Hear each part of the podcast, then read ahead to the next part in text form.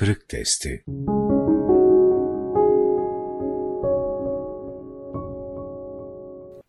Sevki ilahi. Soru. Büyük oluşumlar ve başarılar değerlendirilirken genellikle onların arkasında yer alan aktörlerin kabiliyet ve firasetleri itibarı alınıyor.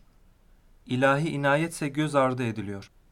İnsan iradesiyle Allah'ın inayet ve yardımı arasındaki denge nasıl kurulmalı? Bu konuda mümince yaklaşım şekli ne olmalıdır? Cevap Kur'an ve sünnette en fazla üzerinde durulan konulardan biri de denge ve itidaldir. Yani ifrat ve tefritten uzak bir şekilde sırat-ı müstakim üzere olmak, böyle bir düşünce sistemi kurup buna göre bir hayat yaşayabilmektir. Rahman Sure-i Celilesinin başında üç defa mizan zikredilir ve onun bozulmaması emredilir. Mizansa ölçü denge demektir. Her şeyde ölçülü ve dengeli olunması gerektiğine işaret eder.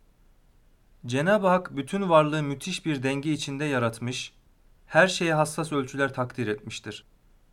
İnsanın da düşünce dünyasında, kalp ve ruh hayatında, Rabbi ile münasebetlerinde, insani ilişkilerinde, tavır ve davranışlarında itidali koruması ve varlık nizamına uygun hareket etmesi çok önemlidir. Mizanın aşıldığı her şeyde dengesizlikler, bozukluklar, çatlaklar ve kırıklar ortaya çıkar.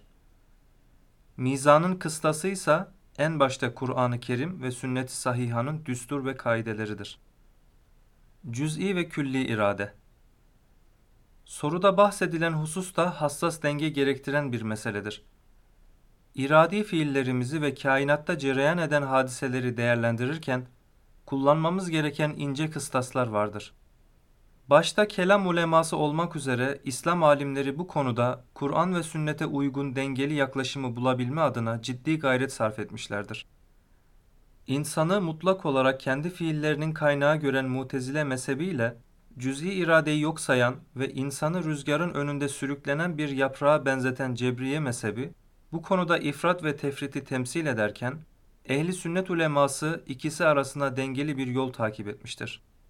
Gerçi eşarilik ilk çıkış noktası itibarıyla bir yönüyle mutezileye karşı bir reaksiyonu temsil ettiğinden tam dengeyi koruyamamış olabilir. Bu sebeple İmam Eş'ari'nin irade konusundaki yaklaşımı bazılarınca cebri mutavassıt olarak isimlendirilmiş ve ciddi eleştirilere konu olmuştur.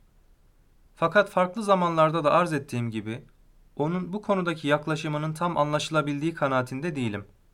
Acaba o insan iradesini izah ederken kullandığı istitaat maal fiil tabiriyle neyi kastediyordu?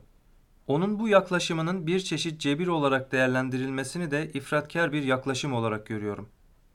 Gerek İmam Eş'ari'nin gerekse onun fikirlerini ele alıp değerlendiren İmam Cüveyni, İmam Gazzali ve İz bin Abdüsselam gibi alimlerin titizlikle seçip kullandıkları kelime ve kavramlarla neyi kastettiklerini bazen nüanslarıyla kavrayamadığımızdan onlar hakkında olumsuz hükümler verebiliyoruz. Ne yazık ki eşari düşüncesinin eksik veya hatalı bir yorum olarak şöyle böyle cebirle ilişkilendirilmesi ve bu şekliyle medreselerimize ve ilim yuvalarımıza hakim olması bize çok şey kaybettirmiştir. Maveraün Nehir'de neşet eden İmam Maturidi Hazretleri ise fikri tartışma ve sürtüşmelerin nispeten dışında kaldığı için muhtemelen daha salim düşünme imkanı bulmuş ve bu gibi konulara daha dengeli yaklaşmıştır. Bu yüzden Maturidi akidesinin İslam aleminde yeniden ihya edilmesini çok önemli görüyorum. Bu iki sünni itikadi mezhep arasındaki detaya ait ihtilafları bir kenara bırakacak olursak, işin özünde şunu diyebiliriz. Cenab-ı Hak şartı adi planında insan iradesine değer veriyor. Bu yönüyle ona zat-ı uluhiyetin teveccüh ve meşiyetinin bir gölgesi nazarıyla bakılabilir. İradenin mahiyeti her ne olursa olsun, neticede insanın dilemesi, bir manada Cenab-ı Hakk'ın iradesinin tecellisine vesile oluyorsa o asla hafife alınamaz.'' Sanki siz iradenizde bir nokta koyuyorsunuz, Allah da o noktayı bir kitaba çeviriyor. Bizdeki irade mahiyeti itibariyle ne kadar küçük ve basit olursa olsun hem davranışlarımızın ona bağlanması hem de ilahi iradenin teveccühüne vesile olması itibarıyla o çok önemlidir. Allah'ın insana bahşetmiş olduğu bu kabiliyet aynı zamanda ona verdiği değerin bir ifadesidir. O Celle Celaluhu her şeye kadirdir her şeyin dizginleri onun yedi kudretindedir. Bu yönüyle o, insan iradesini hiç hesaba katmayabilirdi. Ama adeti sübhaniyesi bu şekilde cereyan etmiyor. Her ne kadar onun fiilleri, icraatları, lütufları insan iradesiyle kayıtlı değilse de, o adeti ilahiyesi gereği bize vereceği lütufların pek çoğunu bizim irademiz paralelinde gönderiyor. Biz bir şeyi niyet ediyoruz, sonra onu yapmaya azmediyoruz. O da hikmeti iktiza ederse onu yaratıyor. Bu sebeple iradenin yerini çok iyi belirlemeli. Önce onun hakkını vermeli, arkasından da Allah'ın lütuflarını beklemeliyiz. Allah'ın değer verdiği bir şeyi görmezlikten gelemeyiz.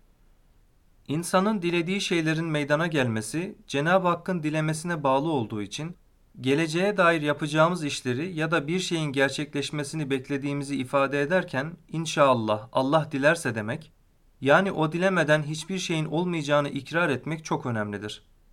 Nitekim Kehf suresinde Efendimiz'e sallallahu aleyhi ve sellem ve onun şahsında bütün müminlere hitaben şöyle buyrulur.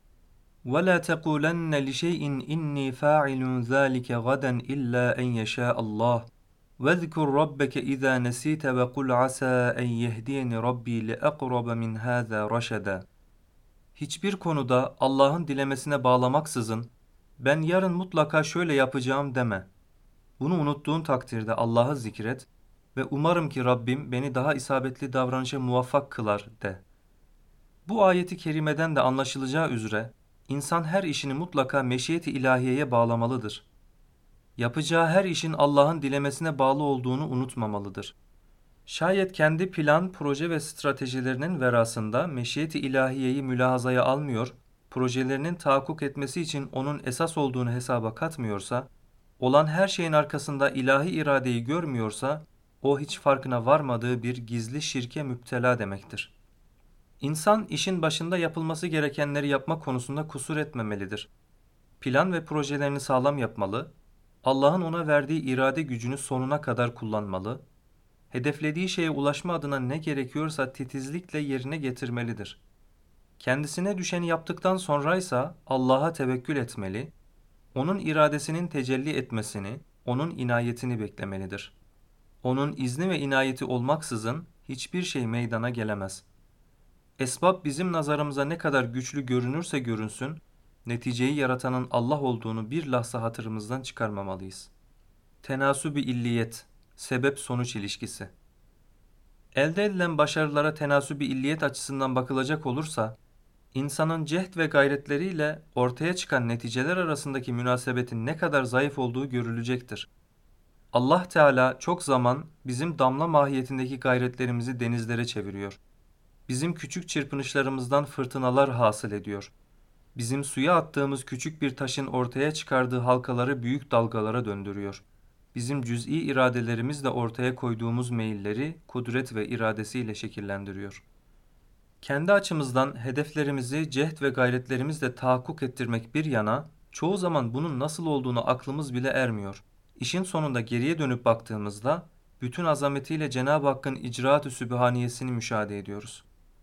Ciddi bir marifetullah'a sahip olmadan bu konularda müstakim ve dengeli düşünceyi yakalayabilmek bir hayli zordur. Çokları sebeplere tesir hakiki verdikleri için farkına varmadan şirke giriyor. Bu açıdan ileriki yıllarda hizmet hareketini değerlendiren sosyal tarihçilerin veya tarih felsefecilerinin de yapılan işleri şahıslara bağlamak suretiyle şirke girmesinden endişe ediyorum.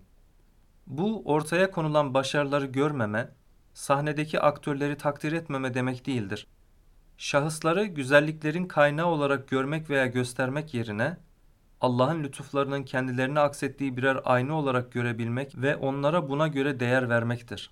Allah yolunda hizmet için müesseseler açılmış, büyük organizasyonlara imza atılmış, insanlığa hayırlı olacak projeler ortaya konmuş olabilir. Yapılan herhangi bir işte, ortaya konan herhangi bir başarıda biz meseleye sevki ilahi açısından bakar, Allah'ın belli şahısları belli istikamette istihdam etmesi olarak değerlendiririz.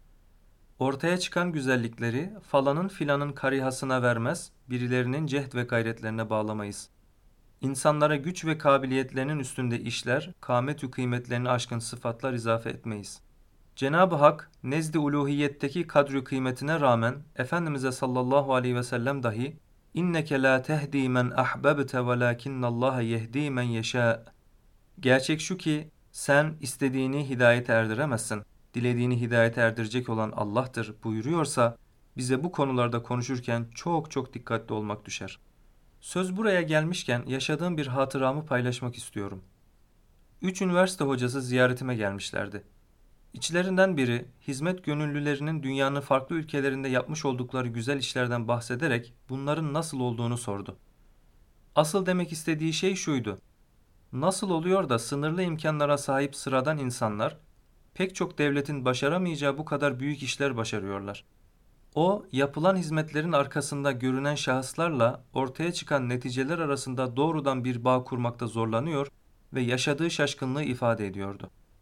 Kim bilir belki de işin arkasında görünmeyen farklı beyinler, gizli eller, süper güçler olup olmadığını anlamaya çalışıyordu. Ben tek kelimeyle sevki ilahi cevabını verdim. Fakat tatmin olmuşa, merakı dinmişe benzemiyordu. Hatta belki de şaşkınlığı biraz daha artmıştı.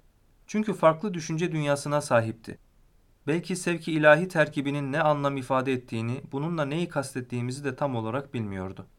Biz sevki ilahi ifadesinden Allah'ın bizleri bir yola yönlendirmesini, onun tevcihiyle girdiğimiz yolda ilerlerken başımızdan aşağıya sağanak sağanak lütuflar yağdırması hakikatini anlıyoruz. Meseleye bu zaviyeden ve derince bakamazsanız, itikadi açıdan bir kısım inhiraflara düşmeniz kaçınılmazdır.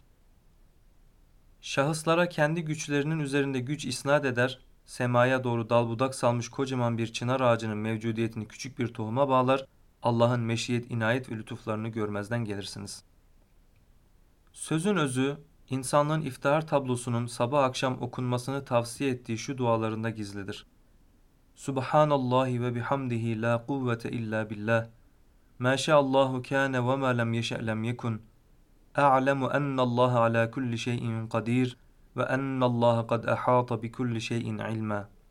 Allah'ı her türlü eksikten kusurdan tenzih eder, ona hamd ederim. Her türlü güç O'nundur. Onunla gelir. Onun olmasını dilediği olur. Olmamasını dilediği de olmaz.